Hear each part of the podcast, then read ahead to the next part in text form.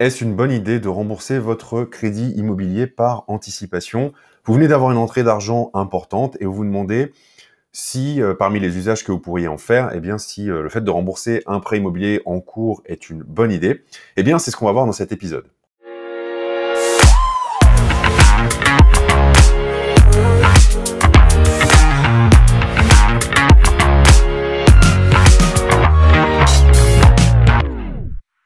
Bonjour et bienvenue dans ce nouvel épisode. Je m'appelle Julien Loboda, je suis investisseur depuis 2012 et dans ce podcast, je vous aide à créer votre liberté avec l'investissement immobilier. Donc comme je vous le disais en introduction, on va voir dans cet épisode si c'est une bonne idée de rembourser un prêt immobilier par anticipation. Je fais cet épisode parce que cette question, bah, vous êtes nombreuses et nombreux à me la poser régulièrement et vous allez voir que la réponse n'est pas si simple car ça va vraiment dépendre de votre situation. Alors, Généralement, ce qui se passe quand on me pose cette question, euh, c'est que les personnes ont une rentrée d'argent ponctuelle qui est importante. Ça peut être une prime au travail, ça peut être un héritage, ça peut être une donation, ça peut être la vente d'un autre bien immobilier, etc. Et avec cet argent, eh euh, les personnes ont la possibilité de rembourser leur crédit immobilier par anticipation. Et donc, le but de l'épisode d'aujourd'hui, c'est vraiment de vous amener de la réflexion autour euh, des, des, questions à vous poser, en fait, pour savoir si ça vaut le coup de faire ce remboursement anticipé. Alors moi, pour commencer, il y a un critère que je regarde toujours en premier, c'est le rendement de mon argent.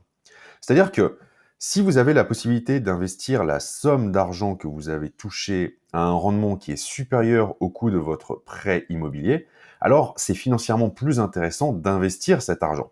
Par exemple, si le taux de votre crédit IMO c'est 1,5% euh, assurance incluse et que vous avez un placement bah, qui fait euh, travailler votre argent à un taux net d'impôt qui va être supérieur, donc 2, 3%, 4%. Bah, moi, je pense que c'est plus intéressant de faire bosser euh, cet argent pour vous euh, dans le but qu'il vous rapporte ensuite des petits, plutôt que de faire un remboursement anticipé. ça vous coûtera, enfin en fait, le, placement sera plus intéressant. Et donc, en fait, l'argent va travailler à un taux supérieur au taux d'intérêt de votre crédit IMO, et donc ça va vous payer en fait les intérêts de votre crédit IMO. Donc dans ces conditions, ah ben euh, non, ne remboursez pas par anticipation. D'autant plus que, comme on le dit, cash is king, hein, c'est clair, euh, le fait d'avoir une épargne de côté, bah, ça peut vous permettre de décrocher un nouveau financement à la banque ou bien de faire face à un imprévu. Donc ça, ce sont des choses qui sont assez intéressantes et qu'il faut prendre en considération. Alors au-delà de ce premier aspect qui est lié au rendement pur, à mon sens, il y a deux cas de figure à distinguer, la résidence principale d'un côté et l'investissement locatif de l'autre. Dans le cas d'un investissement locatif, pour moi, le taux d'intérêt d'emprunt importe peu. En vrai, je m'en fous complètement. Excusez-moi, mais c'est clair. Euh, je regarde surtout la rentabilité de l'investissement. Et si vous avez un immeuble de rapport qui vous rapporte 7% net par an, ça va être compliqué de trouver un placement euh, autre que l'immobilier qui vous rapporte autant. Alors peut-être en bourse si vous êtes féru de bourse, mais dans les placements dits sans risque ou plus traditionnels, euh, ça va être assez compliqué. Et dans ce cas-là, bah, ça peut être judicieux de faire un remboursement anticipé, car c'est de l'argent que vous allez faire travailler à 7% net. Donc dans ces conditions, pourquoi pas? Et en plus de ça, vous allez économiser plusieurs milliers d'euros d'intérêt, ce qui va diminuer fortement votre durée d'emprunt restante, voire la supprimer totalement. Maintenant, si on se positionne dans le cas de la résidence principale, votre argent ne travaille pas directement, parce qu'une résidence principale est un passif, mais néanmoins, ça vous permet de réaliser à terme une économie de loyer. Une fois que vous avez payé votre résidence principale, vous n'avez plus besoin de sortir d'argent pour vous loger, enfin, à part les taxes et impôts divers, on est d'accord, mais euh, je veux dire, euh, la, plus grosse euh, somme que vous sortez, c'est quand même le loyer ou la mensualité de crédit. Et donc, c'est un gain indirect, parce que si vous n'avez plus besoin de sortir d'argent tous les mois, eh ben, vous n'avez plus besoin forcément de gagner cet argent. Alors pour moi, dans ce cas de figure, dans le cas de la résidence principale, le choix est plus psychologique que financier. C'est-à-dire que je conçois totalement, et je comprends hein, euh, totalement, euh, le bien-être psychologique que l'on peut avoir une fois que sa maison ou son appartement est complètement payé. Euh, c'est voilà, on se sent bien, on n'a plus de dettes. Donc à vous de voir si vous avez des projets pour votre argent ou bien si vous avez une volonté de rembourser votre prêt en intégralité. Alors, dans un cas comme dans l'autre, hein, qu'on soit dans la, RP ou dans l'investissement locatif, faire un remboursement anticipé, ça va quand même vous désendetter. Et euh, j'ai envie de vous dire qu'un investissement locatif, c'est une bonne dette, mais ça reste quand même une dette. C'est-à-dire qu'une dette, euh, il faut la rembourser à un moment donné.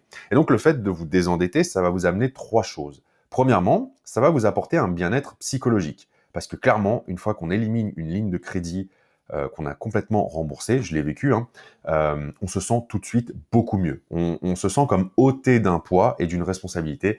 Et ça, j'ai envie de vous dire que ça n'a pas de prix. Ensuite, si vous faites un remboursement anticipé, bah, vous allez avoir un taux d'endettement qui va baisser. Et donc potentiellement, vous allez retrouver de la capacité d'emprunt. Donc ça peut être aussi judicieux. Et enfin, le troisième point, sachez que depuis la loi Sapin 2, les banques ont le droit de saisir tous les dépôts qui sont supérieurs à 100 000 euros. En fait, vos dépôts ne sont garantis que jusqu'à 100 000 euros. Et donc, si vous avez plus de 100 000 euros de côté, eh bien, euh, votre argent peut potentiellement disparaître du jour au lendemain en cas de grave crise. Mais si ça devait arriver, déjà ce serait pas marrant, je ne le souhaite pas, mais en plus de ça, votre dette, elle, elle restera. Donc d'un côté, vous aurez toujours une dette, mais en face, vous aurez même plus l'argent pour rembourser la dette. Et donc, potentiellement, ça peut être judicieux de rembourser tout ou partie de votre prêt si vous avez euh, de l'argent comme ça qui dort sur vos comptes. Euh, vous allez sécuriser eh une partie, voire l'intégralité de, de votre bien immobilier. Enfin, n'oubliez pas que dans tous les cas, c'est dans les premières années que c'est le plus intéressant car c'est là que vous avez le plus de capital à rembourser et donc le plus d'intérêt à payer. Et plus vous allez faire un remboursement anticipé tôt dans la durée de vie de votre prêt, plus vous allez économiser beaucoup, beaucoup, beaucoup d'intérêt et donc plus vous allez réduire de façon importante votre durée d'emprunt. Je vais vous donner un exemple pour terminer.